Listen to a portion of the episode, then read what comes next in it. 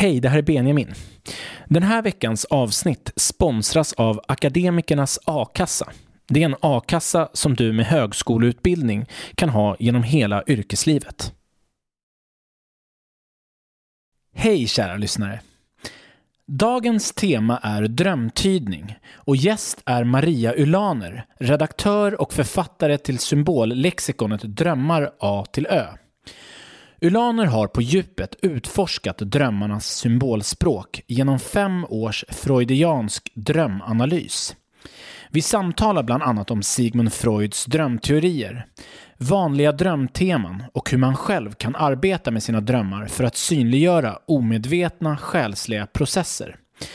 Men avsnittets höjdpunkt är Ulaners tolkning av min dröm om hur jag hjälper Donald Trump att införskaffa en ljudanläggning. Jag heter Benjamin Elfors och du lyssnar på Bildningskomplexet.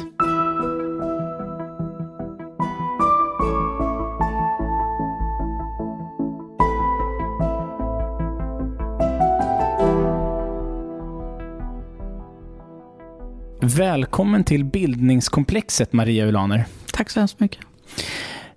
Det här med drömtydning och drömtolkning som, ska, som vi ska ge oss i kast med idag och prata om tror jag många ser som ganska flummigt. Det har på något sätt, som jag ser det i alla fall, förpassats ganska mycket till någon slags här new age-värld och där den moderna eh, människan, eh, den mätbarhetsfixerade människan tycker ju att det här är någonting som inte går att syssla med överhuvudtaget.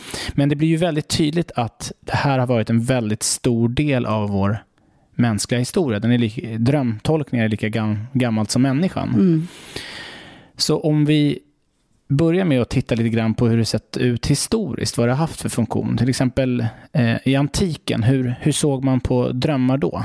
Ja, nej, men det har ju alltid funnits en otrolig fascination för drömmar. Alltså, och frågar sig, man frågar sig vad har de för betydelse? Har de betydelse för människan, den lilla människan eller för den stora människan eller för hela världen? Eller för den lilla, lilla världen? Och, och under antiken där så var det ju, då hade man ju bilden av att att man faktiskt eh, eh fick meddelanden från, från eh, det högre, liksom gudar eller vad det nu var för någonting. Eh, till exempel så, eh, farao i Egypten, när han drömde så, så jag hade ju drömtolkare som beskrev för honom hur eh, det skulle bli i framtiden till exempel. Eh, jag vet att du nämnde förut innan vi tryckte på rec att det, det, drömmarna var inte bara personliga utan de kunde säga någonting om om samhället stort. Man kunde drömma om vad som skulle hända ens folk och så vidare. Ja, ja, ja gud ja, verkligen stora drömmar som, som var, ja, helt enkelt, som helt enkelt gav eh, de styrande ett verktyg för att styra landet. Alltså man visste då om det här händer, då kan jag göra så här helt enkelt. Mm. Sen skriver du i din bok, när vi går in på, på med, i medeltiden och när kyrkan får stor makt i Europa, så börjar det här med drömtydning bli kontroversiellt och man vill gärna inte prata så mycket om det. Vad, vad handlar det om? Nej, tydligen var det så då den här kyrkofadern Hieronymus, han var ju eh, tydligen eh, väldigt aggressiv. Det var han som översatte Bibeln. Han menade ju att drömmarna var, var liksom sända från djävulen och att man skulle försöka jobba med att, att piska, piska sig själv till att inte ha dem. Och han piskade sig själv för att han var väldigt fylld av drömmar. Han vaknade alltid med starka drömmar tydligen. Det finns en bild um, av, um, av honom på, på Nationalmuseum som eh, Georges de la Tour har målat. Och där står han liksom på knä med, eh, med korset i ena handen och piskan i andra. Så här, på väg att piska sig själv för att bli av med drömmarna. Mm. Där har man lämnat det grekiska antika ja. tänkandet att det kommer från gudarna istället mm. är det djävulen. Ja, djävulen. I'm Sandra and I'm just the professional your small business was looking for. But you didn't hire me because you didn't use LinkedIn jobs. LinkedIn has professionals you can't find anywhere else, including those who aren't actively looking for a new job but might be open to the perfect role, like me. In a given month, over 70% of LinkedIn users don't visit other leading job sites. So if you're not looking on LinkedIn, you'll miss out on great candidates like Sandra. Start hiring professionals like a professional. Post your free job on linkedin.com/people slash people today. Wow. Nice. Yeah. What you're hearing are the sounds of people everywhere putting on Bombas socks, underwear, and t-shirts made from absurdly soft materials that feel like plush clouds. Yeah, that plush. And the best part? For every item you purchase, Bombas donates another to someone facing homelessness. Bombas. Big comfort for everyone. Go to bombas.com slash ACAST and use code ACAST for 20% off your first purchase. That's bombas.com slash ACAST. Code ACAST. Men sen så kommer ju en av portalfigurerna, Sigmund Freud, som 1899 skriver drömtydning mm. som som är, jag, jag läste den inför vårt samtal, det är ju ett, det är ett monumentalt verk som, som är oerhört fascinerande. Och som, som jag förstår eh, så är drö, eh, Freud, en, han är en av de liksom, stora tolkarna av drömmar och gör det på något sätt aktuellt igen eh, under en tid när, när det har slumrat lite. Så eh, hur ska man förstå Freuds sätt att tolka drömmar? Ja. Alltså han har ju präglat så mycket av liksom det moderna tänkandet på alla nivåer, så inte bara drömmar. Men eh, alltså han såg ju då eh, drömmarna som eh, ett, ett klart budskap som gick att, försöka, att förstå genom en viss teknik då, som, han, som han byggde. Och den här tekniken går ut på att, eh, att ha fria associationer när man pratar om en dröm. Eh, och, eh, I analys, då, i psykoanalys till exempel, så jobbar man utifrån hans principer. Att man, man, om man kommer med en dröm så, så ska man bara, då frågar eh, psykoanalytikern, vad får du för associationer kring det? Och sen ska man spåna och i det där så kommer alltså psyket att, så att säga, eh, lyfta fram eh, det det vill få fram. Men sen har ju Freud, alltså själva teoribygget är ju det att eh, barn, små barn har önskningar som i värsta fall blir, eh, vad ska man säga, inte uppfyllda. Eh, alltså på ett dåligt, riktigt dåligt sätt. Alltså, eh, det är inte så här om du skriker som liten och mamma inte kommer springa direkt. Så jag, jag tror inte det skapar jättestora trauman. Men det finns ju liksom, det finns ju, ja, men, som har att göra med eh, pappa och mamma-komplex som han skriver om. Och Oidipus-komplexet och så vidare. Så är det ju eh, önskningar som kanske inte är så snygga. Eh, och de kan ju inte bli uppfyllda helt enkelt. Det går ju inte. Du kan inte liksom ligga med dina föräldrar. Det går liksom inte att göra det. Nej. Och, och de här önskningarna är då betraktas in och, i, psyket betraktas som någonting som måste döljas till varje pris och censureras därför att de är fula så att säga.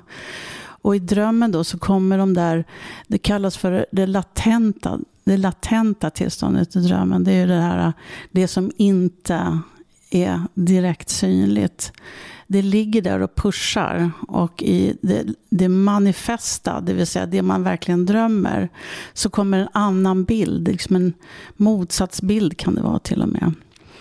Ja, och så finns det då den här tekniken för att liksom krafsa fram vad det egentligen handlar om. Den är, den är ganska långsam och tar många, många år.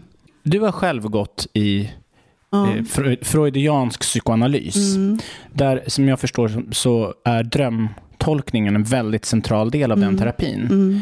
Hur, hur går det till när du har kommit dit och analyserat dina drömmar? Ja, till en början så var det väl så att jag var väl, jag, jag kommer inte ihåg hur gammal, 33 tror jag var när jag gick. Och det, är ganska svårt att få tag på analytiker. Om man inte är jätterik så är det ganska komplicerat. Men det finns en, det finns en väg att gå. Men jag ska inte berätta om den nu. Men, men för en människa som inte har så mycket pengar så finns det vägar att gå. Eh, I alla fall så fick jag tag på min analytiker. Och det var en väldigt bra människa som jag gillade väldigt mycket. Och då när vi träffades första gången och pratade om hur vi skulle göra så, så så sa han också det att när han accepterade mig som analysant så sa han att uh, vi måste skriva på ett kontrakt att du ska gå här fem år. Alltså man gör inte ett fysiskt kontrakt, men man skriver ett kontrakt på att man går i fem år för att uh, det tar så lång tid. Det är helt otroligt. Och hur ofta går man? Ja, men då går man alltså fem dagar i veckan. Fem dagar i veckan Ja. i fem år? Ja. Alltså, det är ju helt o- Och då är det overkligt. 40, 45 minuter varje gång och sen är det uppehåll för då typ sportlov, påsklov, jullov sommarlov. I övrigt är det alla dagar. helt otroligt. Det är som att ha, det är som att ha en, du, du vet, som att ha en annan obligation av något slag. Man gör det bara helt enkelt och man längtar varje morgon efter att få komma dit. Och de bästa dagarna var ju när det fanns en dröm.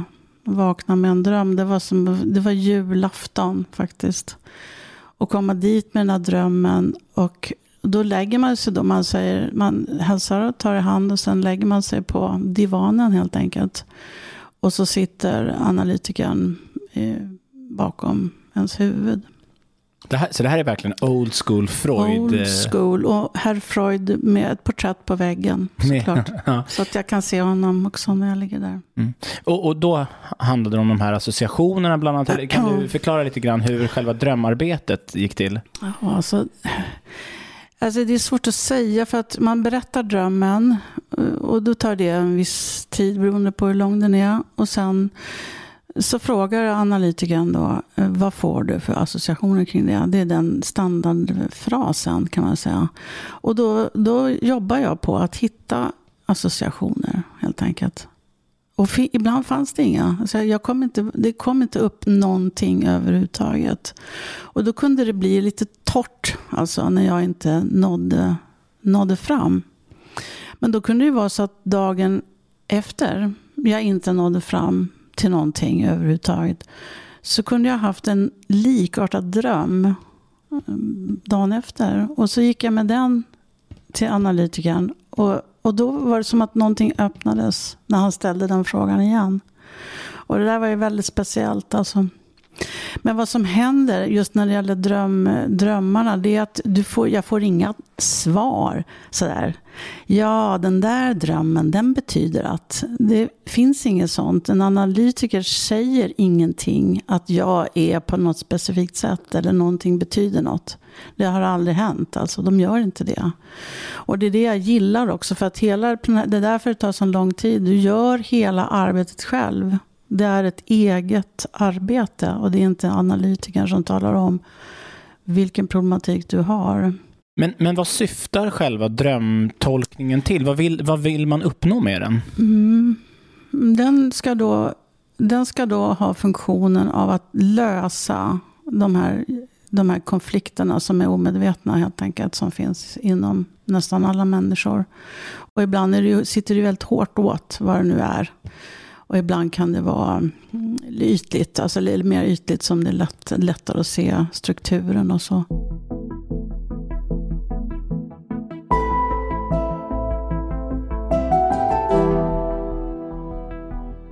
Nu måste vi ju djupa i eh, lite grann olika drömteman, drömtyper Mm. och såklart att komma in på det här att försöka just på en, eh, att tolka en av mina drömmar.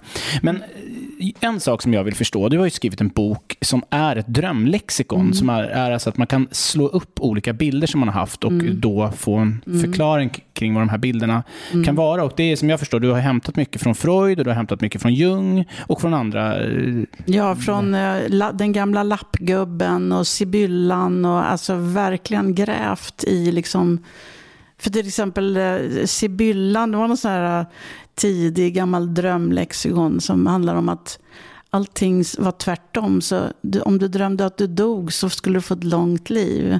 Det, är också, det, det hämtar ju en del från, från Jung, alltså den här eh, kompensationen som drömmen står för. Så det är ju alltså drömlexikonet, är, att det är mitt försök att liksom samla ihop så mycket som möjligt. Så i flera, flera drömsymboler, jag kan ta vad som helst, eh, ja, hund eller äpple eller vad som helst kan innehålla flera, i min bok så kan det innehålla flera tolkningsmöjligheter. Alltså, eller hur, vilka symbol, vilket symbolvärde de olika eh, symbolerna har, alltså värdet av dem. Ja, och det betyder ju alltså att när man då Ja, men vi kan ju prata lite om hur man skulle kunna tolka en dröm, sin dröm. Mm. Ska vi ta det? Ja, men kan vi, Eller kan vi, ska vi börja fortsätta med något ja, men, ja, men vi tar det alldeles Mm. strax. Jag vill bara veta varför drömmer vi Mm. i symboler? Varför säger inte vårt omedvetna eller vårt psyke rakt ut hur saken gäller, vad saken gäller? Är det för läskigt kanske? Alltså, man vågar inte se sanningen i vitögat, möjligtvis. Möjligtvis är det så. Jag vet inte. Det ansåg ju då förstås Freud att vi, vi krånglar till det för att vi inte klarar av att bara möta det rakt av. Det behövs en omväg på något sätt. Som jag, ja, det är som jag ser det, men jag vet inte. Det finns ju många teorier kring det där helt enkelt.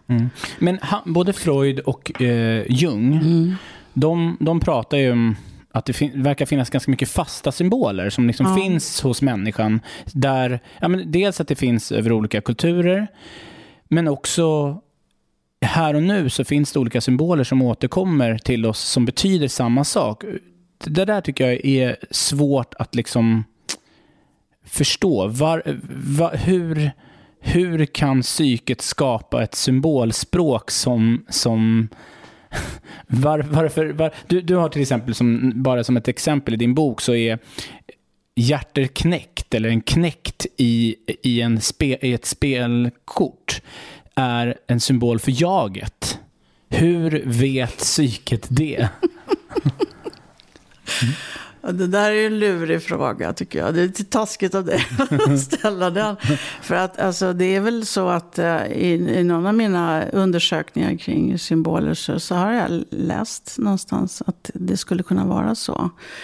Och jag tänker alltså att, ja, men, alltså, nu, nu måste man väl gå på djupet med just spelkort. Och det är ju väldigt gammal, gammal eh, företeelse som springer ur tarotkortleken.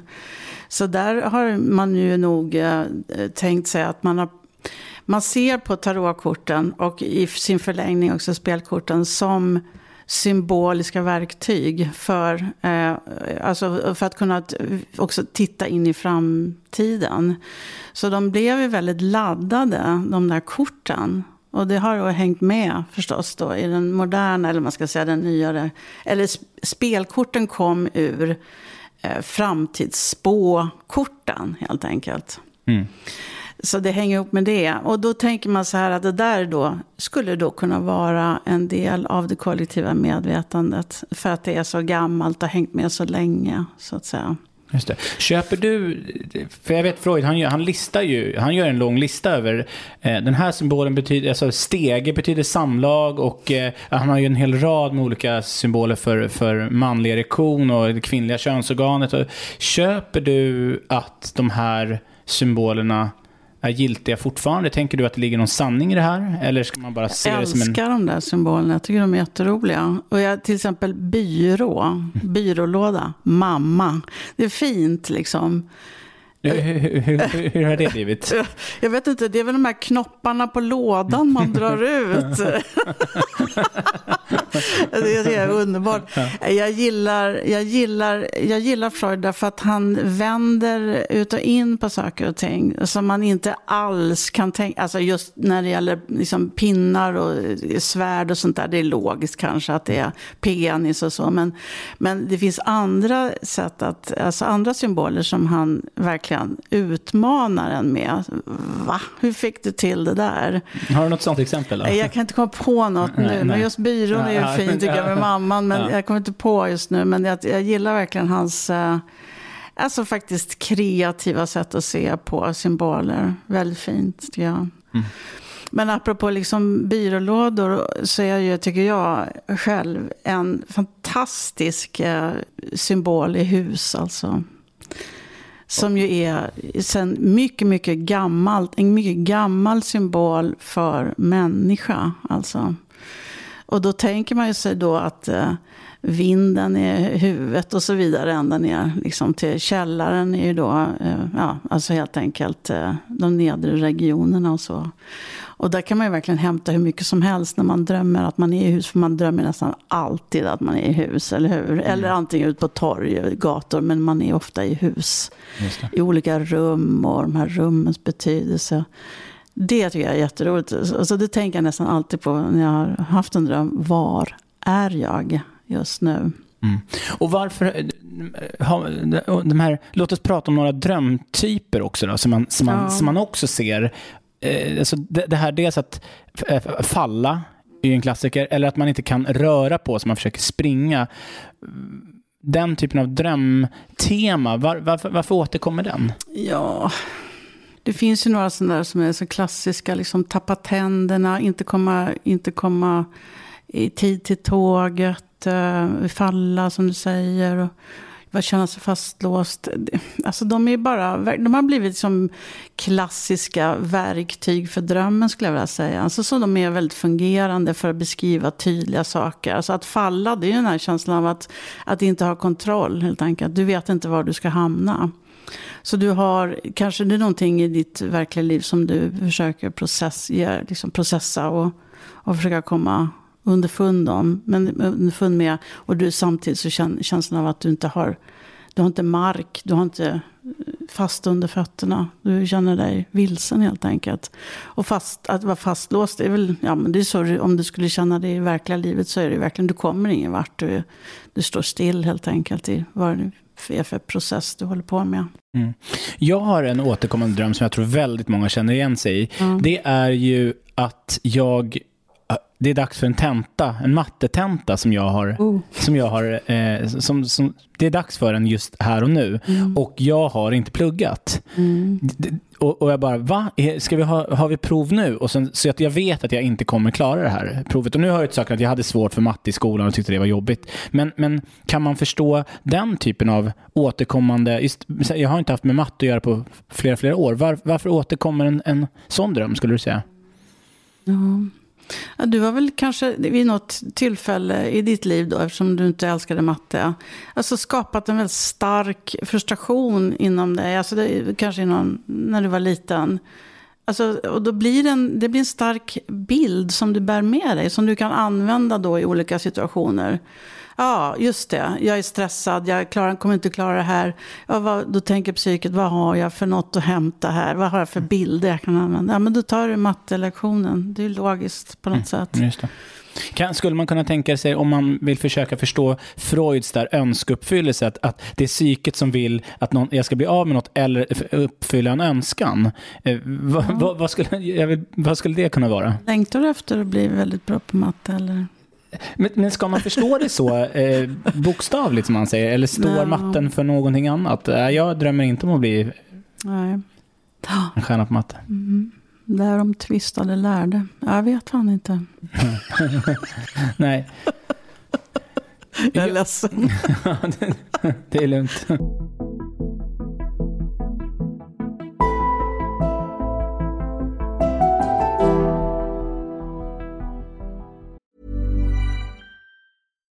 Ready to pop the question? The jewelers at BlueNile.com have got sparkle down to a science with beautiful lab grown diamonds worthy of your most brilliant moments. Their lab grown diamonds are independently graded and guaranteed identical to natural diamonds, and they're ready to ship to your door. Go to BlueNile.com and use promo code LISTEN to get $50 off your purchase of $500 or more. That's code LISTEN at BlueNile.com for $50 off. BlueNile.com code LISTEN.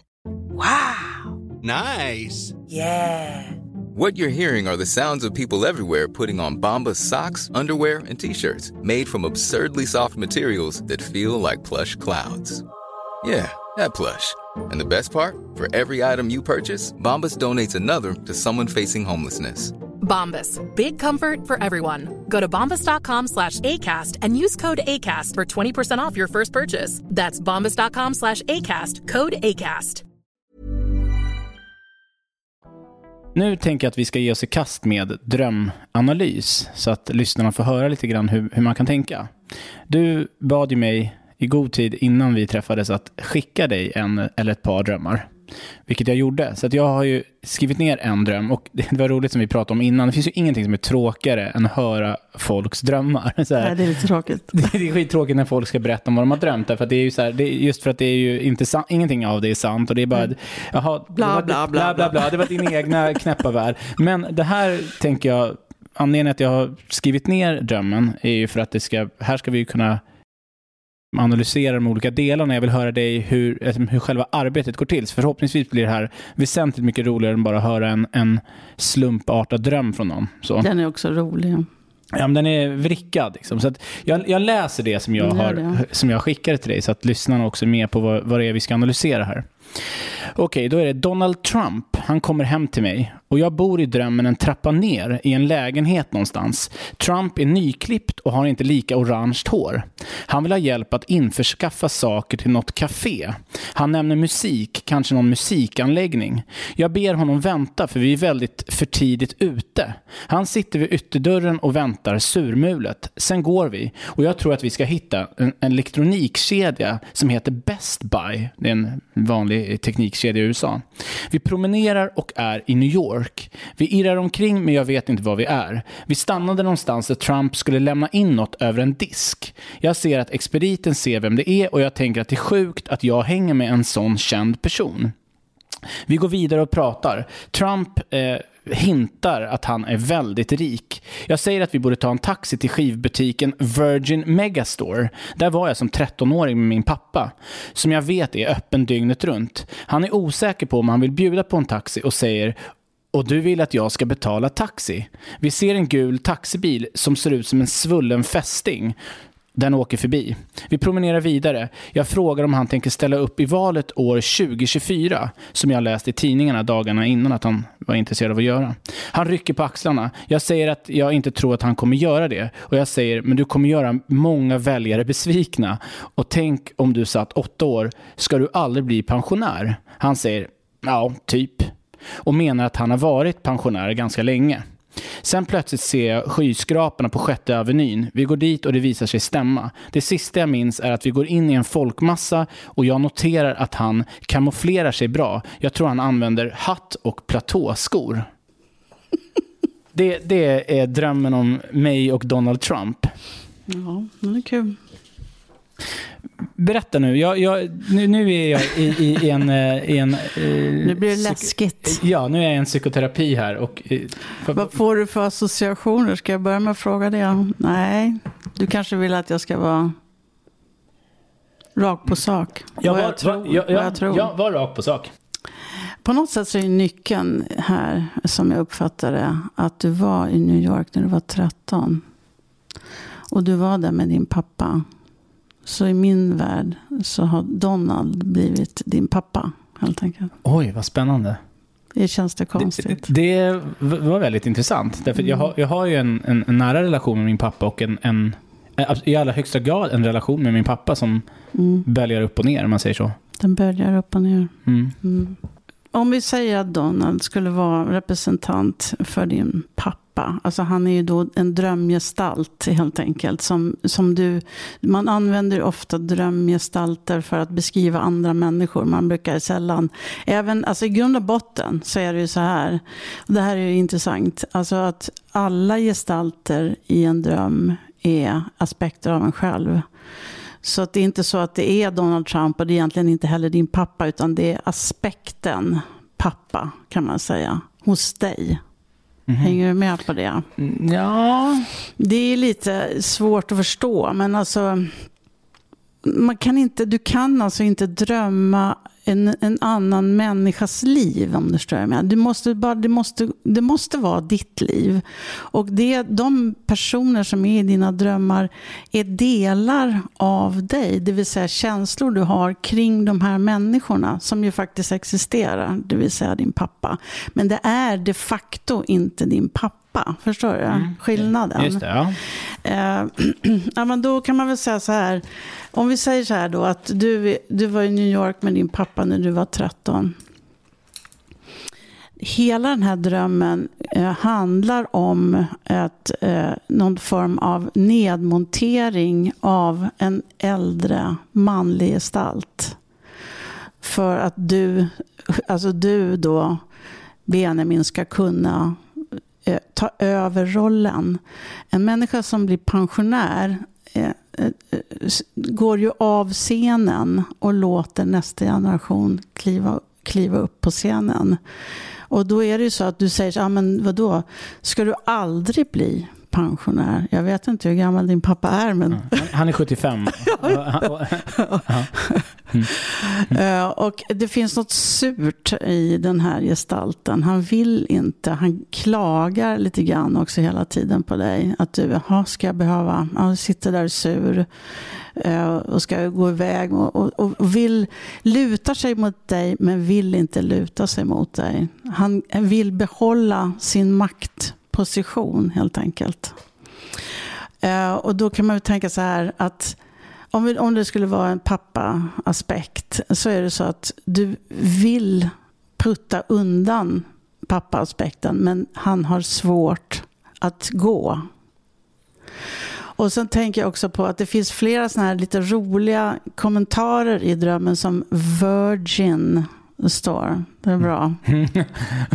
ja, vad, vad, vad ja, det är ju då alltså helt enkelt uh, att man är helt enkelt oskuld. Det är en oskuld, Virgin, eller hur? Mm. Och även den roliga taxibilen också som är gul. Så då tänkte jag på Joni Mitchell, eh, Big Yellow Taxi. Har du någon relation till den? Eh, finns det någon sån koppling där? Annars kan jag inte riktigt se vad det skulle handla om. Mm, nej, det är inte, inte mer än att jag tycker att det är en bra låt. Ja. ja. Uh, men det här med Virgin vill jag höra. Mm. Alltså vad, vad är det för typ av os, är det någon slags oskuldsfullhet det, vi pratar om? Eller det, det kanske är liksom, om du är där när du är 13 mm. och du är oskuld när du är 13, antar jag. Ja. Och hela, hela den här processen när man blir tonåring, det är att liksom, jag ska bli man. Man börjar, ju, man börjar tänka tanken att man ska bli man. Du åker till New York, din pappa. Alltså det är liksom lite speciellt att, att du får åka med honom dit. Ni kanske var flera, hela familjen. Men ändå mm. ganska betydelsefull eh, att komma till den här stora staden. Och det här med att ni är på sjätte avenyn, det är precis i mitten av allting, liksom i centrum av allting, skyskraporna, det är liksom maxade makt och falliska symboler som hela drömmen är som omgärdad av. Gud vad spännande. Det, det, alltså, verkligen jätteintressant. Jag känner också att jag blir lite generad. Varför det? Eh, jo men alltså, dels att det, det är ju det, det som du var inne på innan, att det kan lätt bli privat. Jag tänker att min, min pappa, han har just nu en, en genom, han har genomgått en eh, cancerbehandling. Mm. Som är, den är klar. Mm. Blev klar här för några veckor sedan. Och han, mm. vi hoppas på att allt har gått bra. Mm. Men där, där har ju flera av de här faders eh, sakerna Mm. Så pappa-son-rollen har aktualiserats mm. väldigt mycket där kring, ja, men, där jag har velat att han ska göra saker som han inte har velat göra. Vi har mm. inte liksom bråkat kring det, men det har varit mm. eh, många frågor där vi har har, har tyckt olika och där jag har velat liksom på något sätt uppfostra honom och jag har känt mm. att han har mm. varit stretat emot. Han det, stretar emot. Ja, och vilket, mm. det är jätte, jag har inte tänkt på den här Trump-drömmen som det, men när du säger det, det här är verkligen ett sätt att Ja, men det, ja, det är saker vill, som jag, jag tänker vill på. Jag vill inte gå i pension, säger Trump. Han vill alltså inte step down helt enkelt. Mm. Och du vill ju också vara den som ska ta över stafettpinnen. Det ingår ju i liksom rutinen. Och det är ju alla föräldrars stora uppgift det är att lämna över den där stafettpinnen och säga men du, du är chef nu, nu får du, kör nu. Och vissa pappor och mammor har jäkligt svårt för det. Och de vill bibehålla sin maktposition. För att, in, för att de tror att de inte har något värde om de släpper ifrån sig. Liksom. Mm. Ja men gud vad spännande. Kan, kan du ta oss igenom lite grann arbetssätt då? Jag vill veta hur, vilka metoder eller finns det några liksom, principer som du utgår från när du gör en sån här drömtolkning? Jag brukar se liksom tonen, alltså det första jag gör. Så jag ser liksom hur tonen är i en dröm. Och du skrev ju också att du var, du, du var liksom neutral. Det var inget specifikt, liksom sådär. Inga så starka emotioner kring drömmen. Det tycker jag är jätteintressant att veta allra först. Varför är det viktigt? Ja, men därför att det, det, det beskriver ju vad man, eh, vad man vill ha ut av den på något sätt. Vad man kanske är rädd för, till och med. Så att det kan vara lite både och alltså. Både att man längtar efter någonting och sen också ta bort, vill ta bort någonting. Så det är liksom lite dubbelt. Men just stämningen eh, ger ju en indikation på vad det handlar om. Alltså skulle jag säga. Ja, men det är jätteintressant. Ha, uh, uh, uh, någonting av det som vi har pratat om tidigare med de här olika teoretikerna, alltså, men, ta då framförallt då Sigmund Freud och din egen analys. Är det, finns det någonting av hans tankar som du använder när du ser andra personers drömmar? Ja, absolut. Vad kan det vara? Ja, men jag brukar, det finns en fantastisk teknik alltså, som man kan tipsa om till alla. Det är att man lägger upp en dröm med symbolerna. Man skriver ner en dröm ungefär som ett tågsätt, alltså med vagnar. Och i varje vagn så ligger då kanske eh, ting, symboler, färger, alltså eventuella ljud, bokstäver, siffror, allt möjligt som finns i en dröm lägger man upp som i en radda så här. Och sen kanske man använder då, kanske mitt lexikon eller något annat. Eh, och försöker hitta en adekvat beskrivning av en specifik symbol eh, eller en bild i, i, i drömmen. Och så skriver man ner det under drömmens tågsätt. Så skriver man ner det här nya symbolbetydelsetågsättet helt enkelt. Och då när man läser det där tågsättet, det där nya som man har skrivit, så får man en helt annan bild i huvudet av vad drömmen står mm. för. Kan du ge oss ett exempel på någon egen dröm, en tolkning mm. som du har gjort där? Nej. Eh, jag, har väldigt, eh, jag drömmer oftast eh, alltså i faser. Så vissa perioder drömmer jag extremt mycket. Och det uppfattar jag som att jag, att jag behöver bearbeta någonting.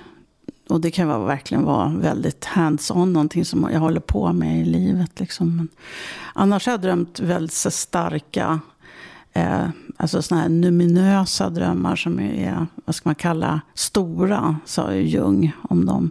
Vad är en numinös dröm? Ja, men alltså det är som att de är, de är inte direkt personliga, utan de kan till och med vara alltså helt enkelt en del av en, ett kollektivt drömmande. Alltså, och de har ofta så stark betydelse att man, att man då är på väg att förändras helt hållet. Alltså byta liv mer eller mindre. Alltså ömsa skinn eller så.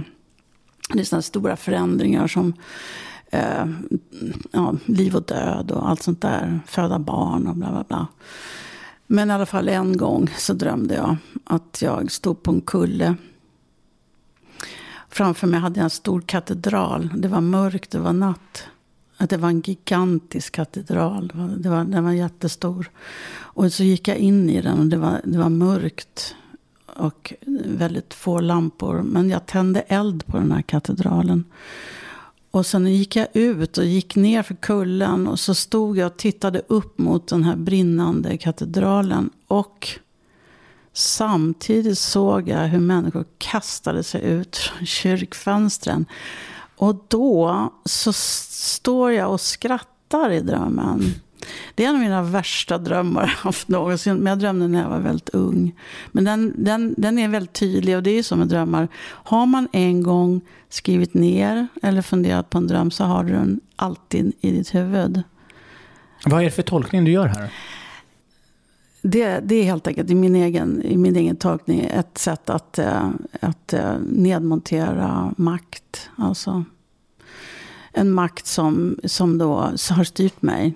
Och vad det är för makt, det kan jag inte riktigt svara på. Men det är ett sätt att liksom, ganska brutalt nedmontera auktoritet och makt. Faktiskt. Mm. Lite besläktad med min dröm. Ja, lite kanske. Ja, att göra, göra upp med, ja, göra upp. kanske med en förälder eller Ja, så. absolut. Ja. Och det här med att det kastas, att jag skrattar när liksom människor flyger. Det är också aspekter av mig som dör där, helt enkelt.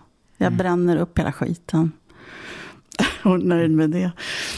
jag, jag tror att jag var, jag, var, jag vet inte hur gammal jag var, kanske var 20-21 eller något sådär, så det är väldigt länge sedan. Men det är en väldigt tydlig bild. Blundar jag så ser jag allting framför mig igen.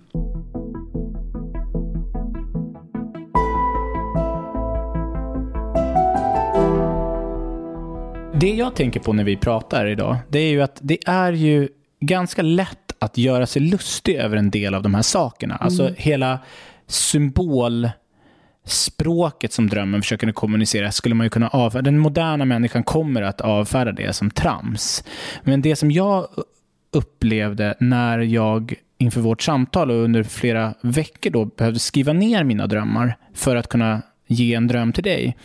Dels vad som händer är ju att man börjar drömma mycket mera. Alltså av Mm. att skriva ner drömmar gör att man kommer ihåg alltså, fyra, fem drömmar i veckan. Mm. Och, så skriver, och så när man skriver ner dem så inser man också att man kommer ihåg, alltså i direkt anslutning till uppvaknandet, man skriver eh, ner dem så kommer man ihåg mycket, mycket mer än vad man kommer göra två timmar senare. Om jag ska återberätta drömmen. Så det finns massor av detaljer i den här Trump-drömmen till exempel som är omöjliga att komma ihåg en vecka senare. Och då inser jag att man börjar plötsligt bekanta sig med sitt psyke och ser att dels så återkommer drömmar. Alltså det finns en tematik som jag inte har varit medveten om förut, men liksom i olika varianter av, av samma sak, så att säga. Och att det blir, alltså jag ska inte säga att ja, men nu är det så tydligt att det finns vissa symboler, men det är i alla fall det blir i alla fall klart att att mitt psyke har haft ett ganska stringent sätt att kommunicera saker.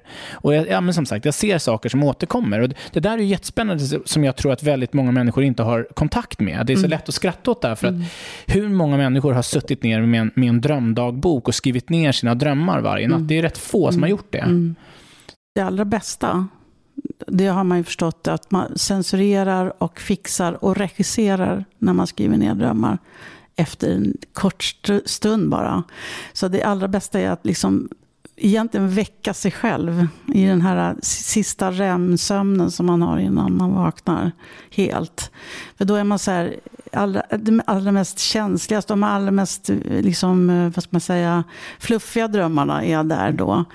Om man säger, man vaknar så här, oj jag drömde i natt. Nej, du drömde några, någon sekund eller några, några minuter max. Alltså, för På det är, morgonen. För, det är de du kommer ihåg. Va? Ja. Men däremot drömmer man ju hela natten. Men du kan ju omöjligt alltså komma ihåg alla. Men väcker du någon som sover till och med i den djupaste sömnen så, så, så kommer en dröm upp. Mm. Men man ska göra det är att liksom mer eller mindre bara kanske ha någon sån här, äh, spela in på mobilen eller något sånt där. Bara prata in i någon sorts halvvaket tillstånd en dröm. För då får du den absolut minst regisserade drömmen. Det, det är också häftigt. Men det kräver ju att man gör det. Men ju mer som du säger, ju mer du skriver ner desto mer kommer du att, att drömma. Så är det. Man aktiverar Mm. förmågan att minnas också. Men har du upplevt att saker och ting lämnar dig sen när du på något sätt har synliggjort det här? Blir, blir, blir det den här äh, syftet som drömanalysen gick ut på, att, att faktiskt bli av med skrot? Ja, verkligen. Jag tycker att det är enormt effektivt, effektiv metod. Alltså just analys, men också att, att hålla på med drömmar aktivt själv. När du blir medveten om drömmarna, när du har dem, så får du också syn på vissa detaljer. Även om du inte kan analysera, så är det ändå så att du får syn på det. Det är på något sätt en, en, liksom ett eh, självarbete som psyket gör när den håller på med drömmarna. Så drömmarna, den, den, psyket bökar sig fram helt enkelt. Så jag tror att, eh, men jag tror att i, i medvetandegörandet, alltså, alltså att bli, studera drömmarna blir ett medvetandegörande på något sätt. Utan att du går ens i analys. Det är vad jag tror. Och sen kan man ju gå, det finns ju så drömcoacher, det finns drömgrupper, man kan gå, det finns allt möjligt sånt som jag tror jag är jättespännande. Man sitter tillsammans med andra och analyserar varandras drömmar. Det tror jag är jätteroligt. Mm. Det har jag aldrig gjort, men jag vet de som har gjort det som säger att det är väldigt fint. Funkar väldigt bra. Fina slutord. Ja, Ja, men det var jätteroligt att ha dig här Maria. Ja, och eh, Vill man ha en bra introduktion i det här ämnet så tycker jag verkligen att man ska ta din drömbok. För jag har använt den eh, flera gånger kring, kring symbolspråk och så. Och vissa saker kommer, kommer många tycka är flummiga och andra saker kommer man tycka är, tror jag, eh, användbart. Där, där man just ser den här tematiken som återkommer. mm. Så det är jättestort tack för din medverkan. tack så hemskt mycket.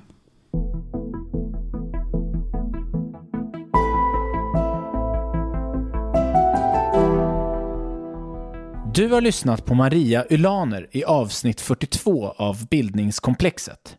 Följ mig i sociala medier. På Facebook och Instagram söker du på Bildningskomplexet och på Twitter snabel Benjamin Elfors.